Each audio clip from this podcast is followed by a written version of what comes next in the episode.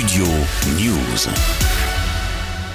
Près d'un an avant le début des Jeux Olympiques de Paris 2024, le comité d'organisation a dévoilé ce vendredi le parcours complet de la flamme olympique qui traversera la métropole à partir du 8 mai 2024 et son arrivée au port de Marseille. La flamme arrivera en provenance de Grèce, à bord du Belém, l'un des plus anciens trois mâts d'Europe. Ensuite, elle passera par des lieux emblématiques du patrimoine culturel, naturel et historique français. Plus de 400 villes seront traversées, avec notamment un passage au Mont-Saint-Michel, sur le viaduc de Millau, dans les grottes de Lascaux, la montagne Pelée, les plages du débarquement ou encore euh, la vallée du Mont Blanc. Les dom-toms seront également mis à l'honneur. Une évidence, selon Tony Estanguet, président du comité d'organisation, invité de l'émission C'est à vous sur France 5. Ce relais de la flamme, c'est aussi un, formidable moyen de valoriser euh, ben, tous ces territoires français qui font le sport français. Nous, athlètes, on vient des quatre coins de la France.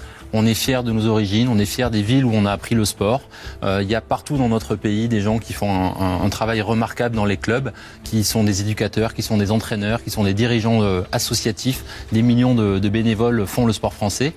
Et donc, effectivement, en Outre-mer également, il y a énormément de champions qui viennent de, ces territoires et on est heureux de, pouvoir euh, ben, associer ces cinq territoires d'Outre-mer. 10 000 anonymes et bénévoles auront le privilège de porter la flamme depuis Marseille jusqu'à son arrivée dans la capitale pour le top départ des Jeux le 28 juillet. Parmi eux, les ambassadeurs Jamel Debbouze, Thomas Pesquet, Thierry Marx, ainsi que la fratrie Laure et Florent Manodou.